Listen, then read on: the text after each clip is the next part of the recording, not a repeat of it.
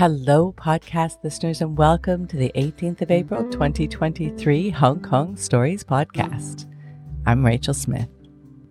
Huge hellos go out to our fellow Hong Kongers both here and around the world. We hear you, Hong Kong, and we are listening. Our next show is shaping up very nicely with the theme Ooh La La, our storytellers will take to the stage and wow you with their stories. Tickets are live.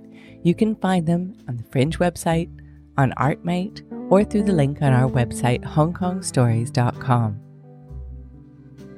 If you'd like a taste of what your best story could sound like, check out our next free workshop by following the links also on our website, hongkongstories.com. Hong Kong Stories. It's better than drama. It's better than comedy. It's real life. And now on to today's story, which was performed before a live audience at the Aftermath in September 2022 and had the theme Oopsie, here is Niharika. I have an addiction problem. I don't drink, I don't smoke, but when it comes to sugar, I have a serious problem. I've had to stop taking the Central MTR because of Mrs. Fields. yes, you know what I'm talking about. That smell of warm brownies is irresistible. I mean, our relationship started with free samples, but soon enough, I was buying a dozen a day. And then, as soon as I would get on the MTR, I would sneakily pop one in my mouth while the MTR announcer called me out on it. Eating or drinking is not allowed in the train or the paid areas of station. I have also been called on by my colleagues for having more than my fair share from the team snacks table. I want to remind them that the matcha Kit Kat my colleague got from Japan, it really was not good.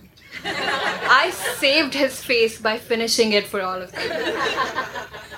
But you know what? More importantly, I call this a problem because if you have a sugary treat that I want, I will cajole.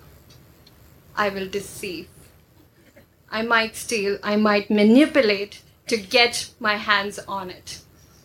Case in point, last summer I was hosting storytelling workshops for kids.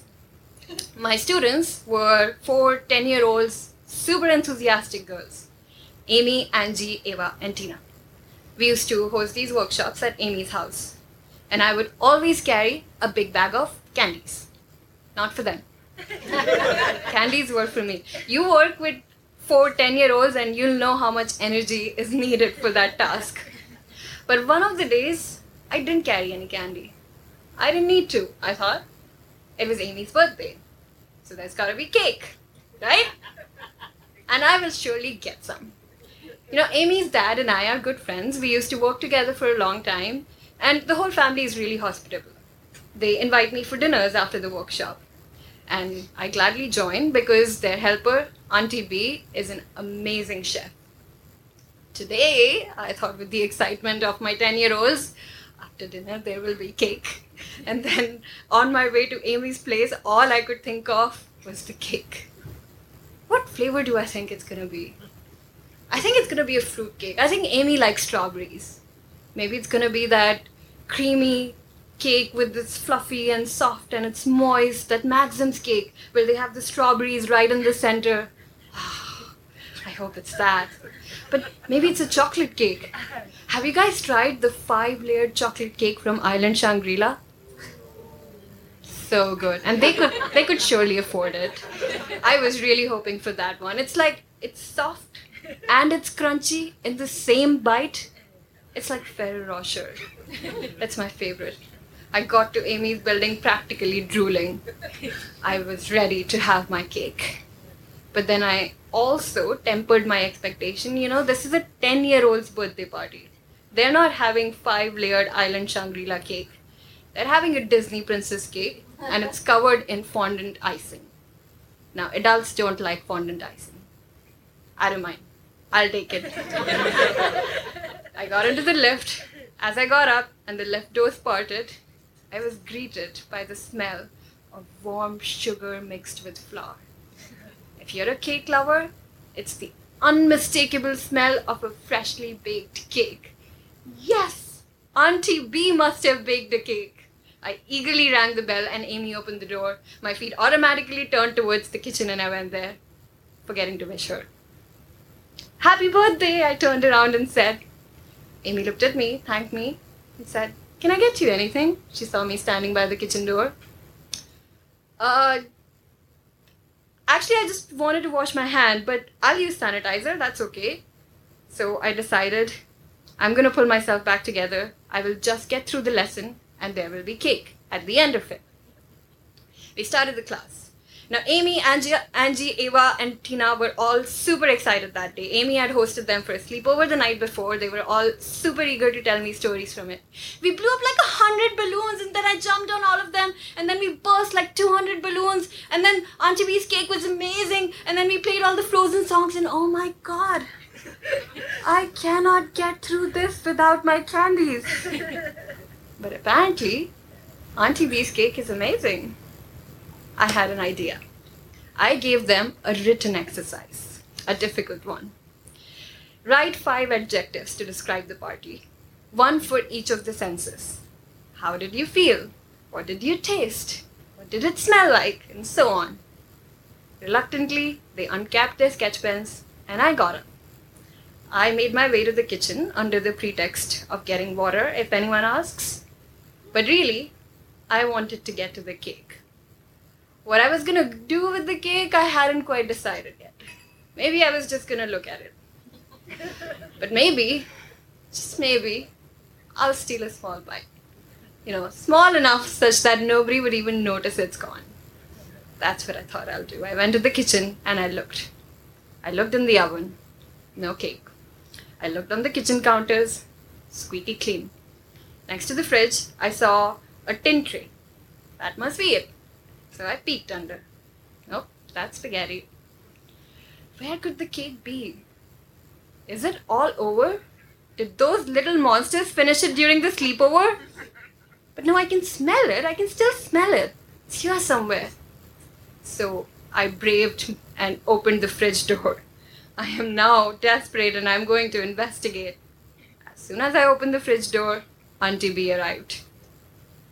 Can I get you anything? she asked, looking at me standing by the open fridge door. Cake! Cake! Cake! I screamed inside, but I heard myself say, uh, water would be nice.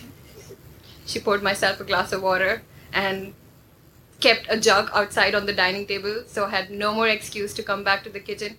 Now you'd be wondering, I could have asked. I could have, right? Maybe I could have just asked for the cake. But how desperate is that? I'm not that desperate. I got out. I told myself, just get to the end of the lesson and there will be cake. Sure enough, at the end of the lesson, Auntie B invited me to join them at the dining table. My four 10 year olds and I sat down with our spaghetti and I gulped mine down. I was eager to get to the dessert. I sat there with an empty plate. No offer of a dessert. Okay, I must be polite. I must wait for everyone to finish their meals. And then we'll together have dessert.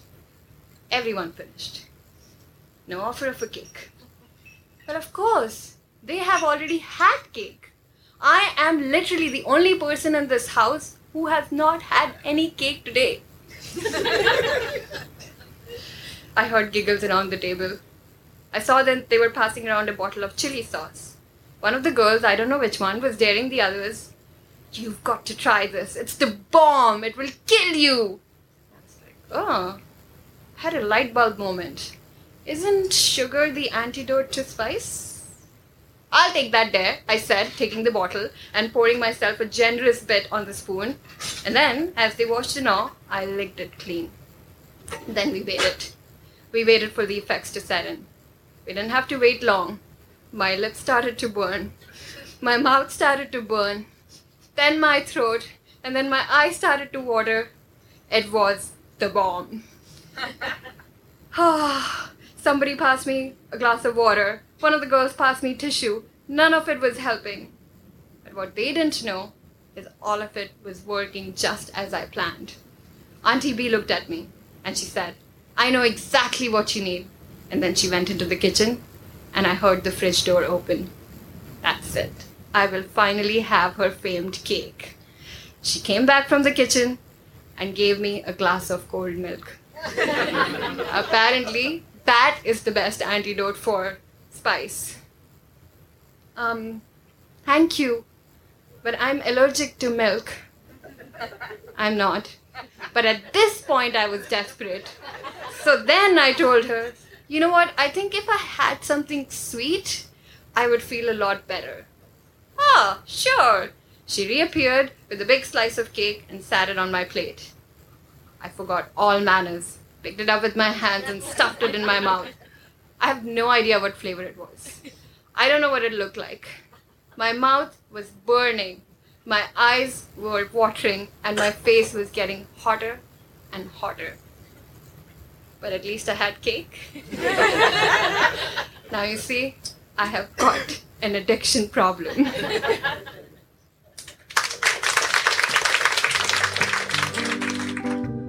Thanks for listening to today's stories brought to you by Hong Kong Stories. The music for this podcast was written and performed by Andrew Robert Smith. Everyone has a story to tell.